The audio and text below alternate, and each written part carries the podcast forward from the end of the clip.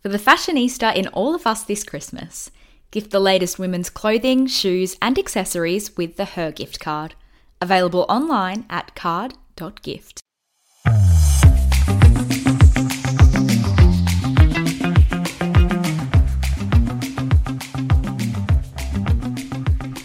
Welcome back to It's All Her, the podcast. I'm your host, Geordie Lucas. I'm the founder and editor of It's All Her. I was an actress in a previous life, and I'm a mum to a toddler. I've got a lot going on, and I have a passion for helping women live simpler, better lives.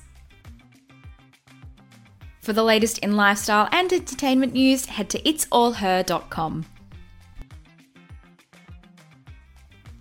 Welcome, welcome. How are you this week? It's a fresh week it's almost Christmas, uh, which makes me nervous. I was at the shops. I mean, it's not even the 1st of December yet, and the shops are manic. So I am making myself a list this week, and I'm going to try and get all my Christmas gift shopping done.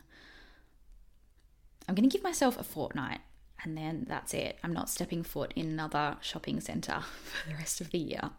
Now, I am hoping this year that I am not tasked with dessert for Christmas Day because desserts are not my forte. Neither are cakes. I don't know if you follow me on socials, but I royally stuffed up my daughter's birthday cake this year. It was a packet mix. Don't ask. So I thought it would be fun this week to have a chat with the wonderful Alicia Henderson from Sweet Bakes.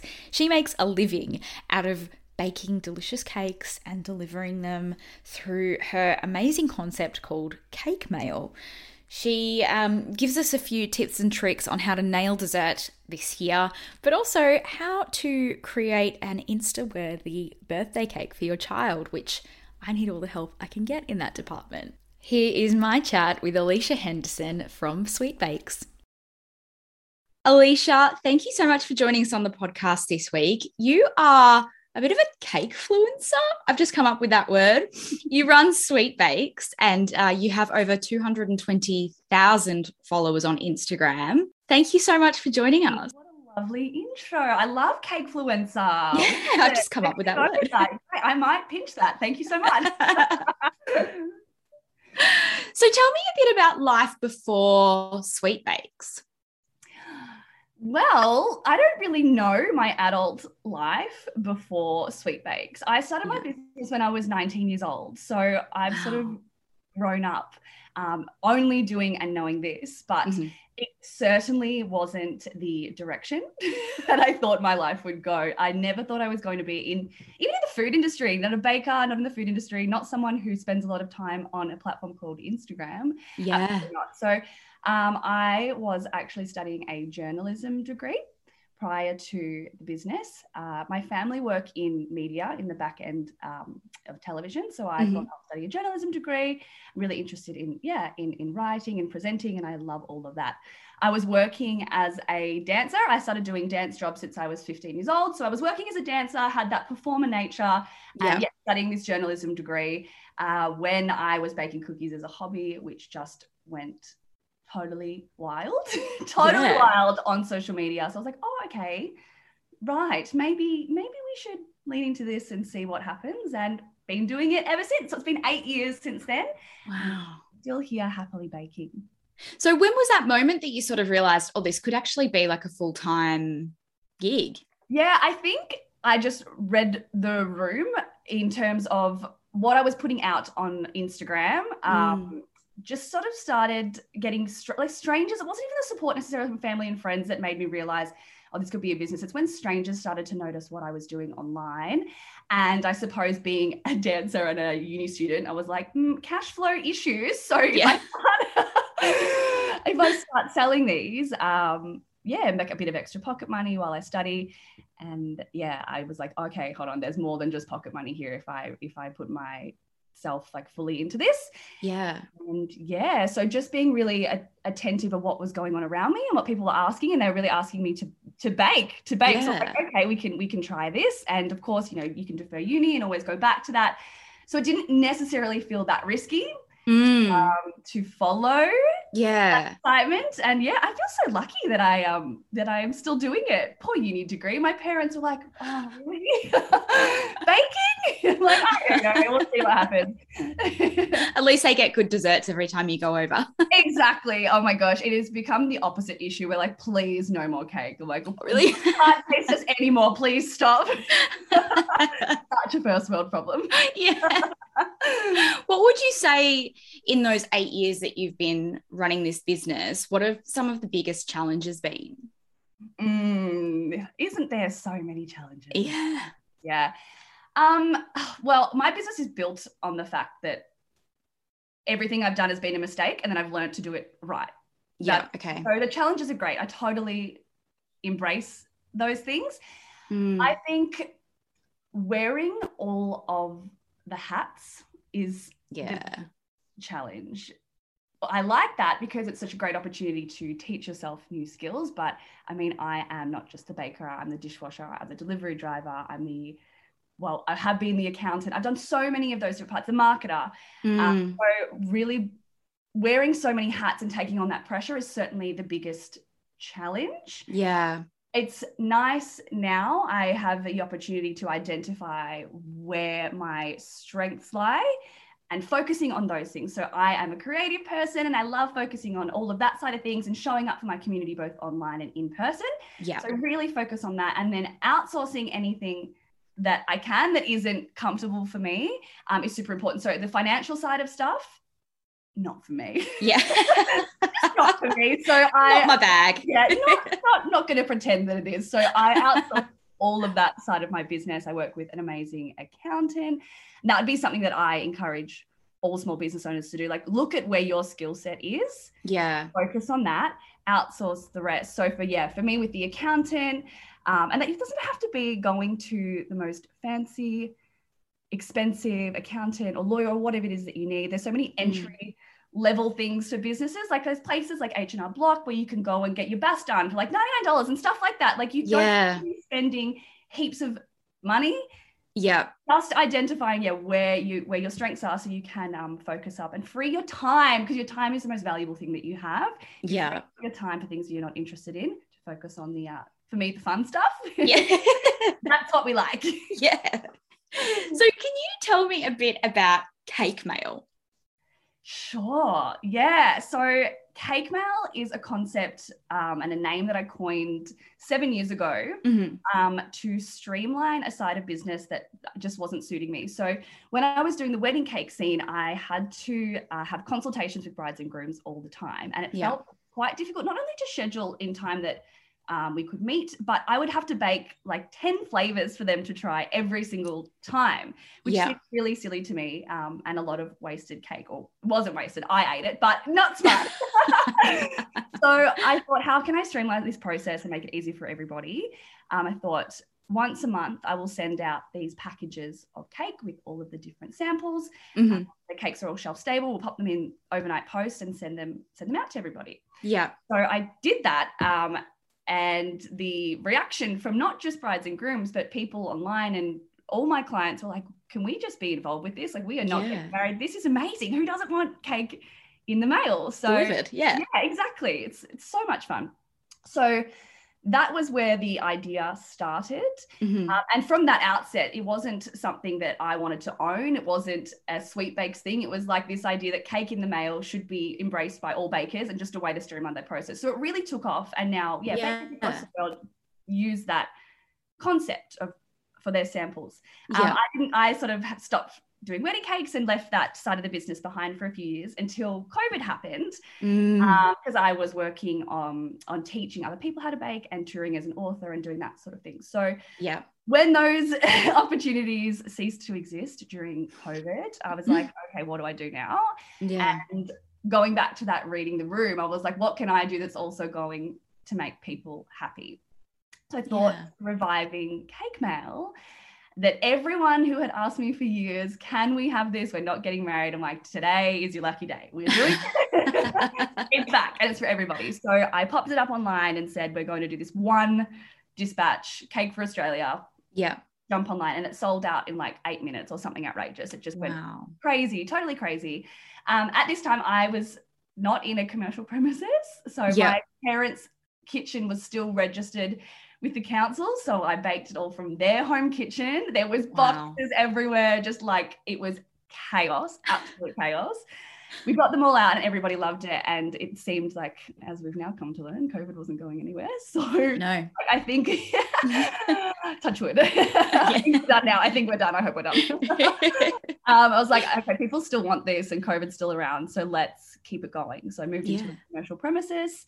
And twice a month, Cake Mail Club goes out to, it's not a subscription service. People just jump online um, and try to snap them up. The theme Mm. changes every month too. We've had a lot of a lot of fun with that. There's had Yeah. everything from Halloween theme to um, a free Britney box. oh my God. yeah. like Love that. Yeah, like we we have some fun with it.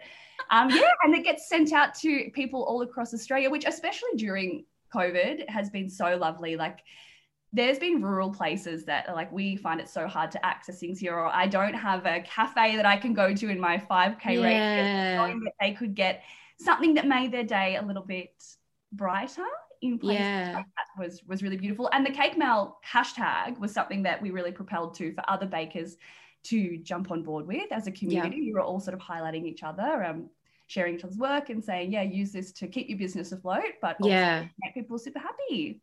because the, I imagine, well, it's not even imagining the, the people that bake wedding cakes, Yeah. like their businesses would have struggled so Oh, so much, much. through I this mean, time. watching it's been really hard to watch i feel so fortunate in a way that i wasn't in that game before this all happened but watching all of my friends in the industry having to work Yeah. through that has been so difficult it's not just the fact that weddings were cancelled it's like and now they're being rescheduled so the work that you were meant to do 18 months ago that you'd maybe already been paid for and that money that was in the business isn't there anymore Yeah. 18 months later, they're still trying to fulfill those orders and things like that. So this concept of, yeah, you know, cake mail has kept them alive during that Yeah. time. But yeah, now they've got the backlog of all the weddings, which is great. It's great. We're celebrating and doing the wedding thing, but it's certainly, yeah, the events industry was hit extremely, extremely hard over that time. Yeah. Mm. You mentioned just before that you did book touring. Yeah. How did that opportunity come about to write a book, a children's book? I know, I know. It's so funny when you write a children's book and you don't have kids. It's yeah.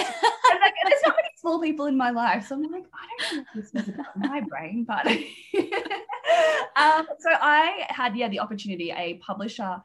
There was, I think, a TV pilot circulating somewhere in their atmosphere at one point. So they noticed me um, through there and reached Mhm. out to me and said, Hey, we've looked you up. We really like what you're doing. Do you want to write a cookbook?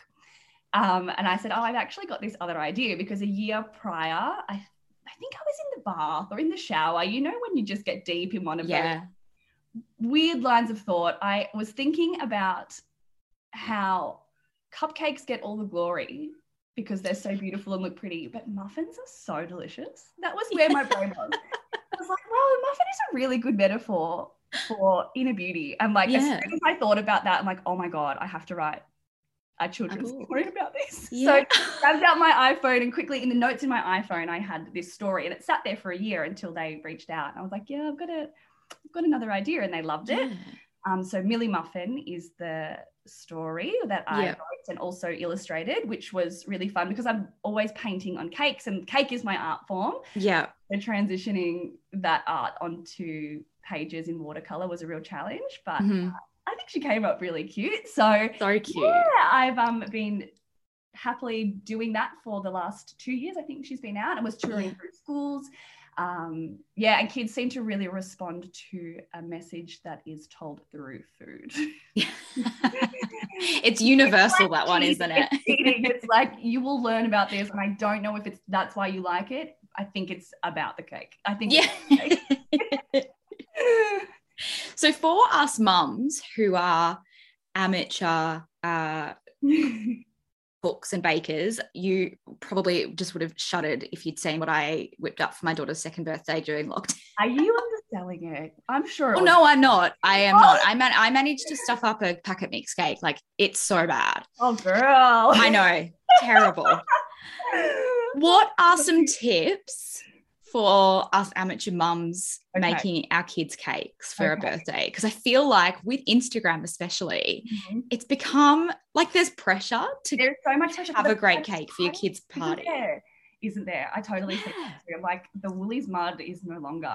No, it's it, that is not good enough. well, the first thing I'm going to say is if you do want a spectacular cake, please go and ask a baker to make that for you. It, it does crack me up, and we always laugh when we see on like Facebook community groups or the, all the Pinterest fails and all the, the party hacks. I'm like, oh no.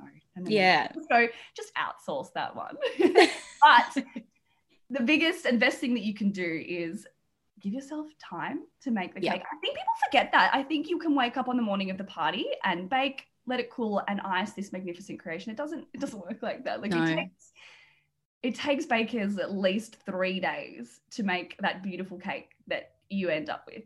So spacing it out, being like, okay, today I'm going to bake the cake. Tomorrow I'm going to maybe start icing it. On day Yeah. three, I'm going to finish off all the decorations. Space it out because you do not want to be waking up on um, party morning. Yeah.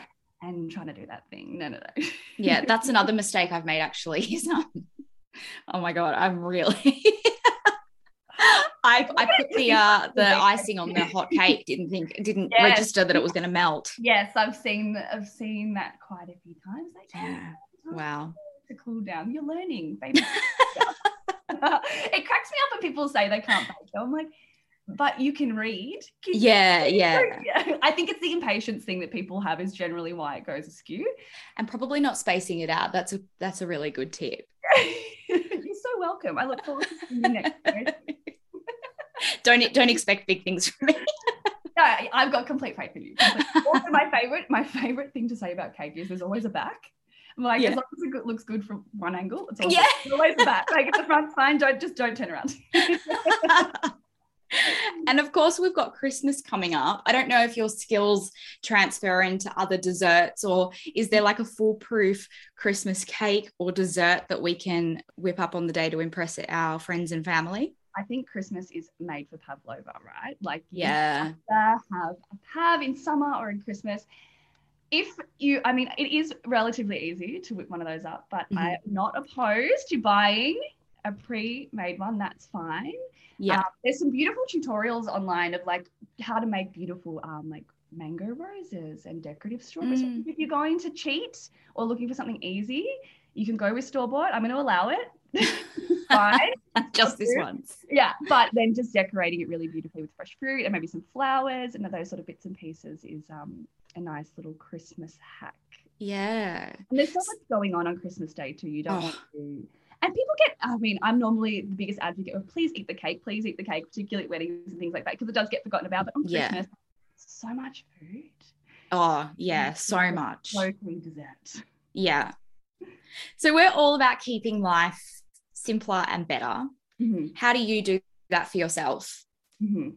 I think when I feel like things are overcomplicated, is that feeling of being on that hamster wheel and Mm, start to the end in sight and you're running at full pelt and there's so much going on and the pace is is fast. There's no end in sight. That hamster wheel feeling is the worst for me. yeah. Um, so simplifying my business and my life is about identifying what is important to me Mhm. something that I've come to realize that I cherish in not in just business but in life is my freedom and flexibility. I get to dictate when I'm working every month, how many days Yeah. To do. I mean, I know that I'm very privileged to do that, but that is yeah what I cherish the mo- cherish the most is that freedom and flexibility. So I start my day by writing a list of goals that I have for that day. Really, they can be really small ones too. Like Yeah. wash the dishes today at work, like just stuff like that. Really small list of goals Yeah. um, and then working out what the bigger picture things I am focusing on because I don't think you can be chasing all of your big dreams at once.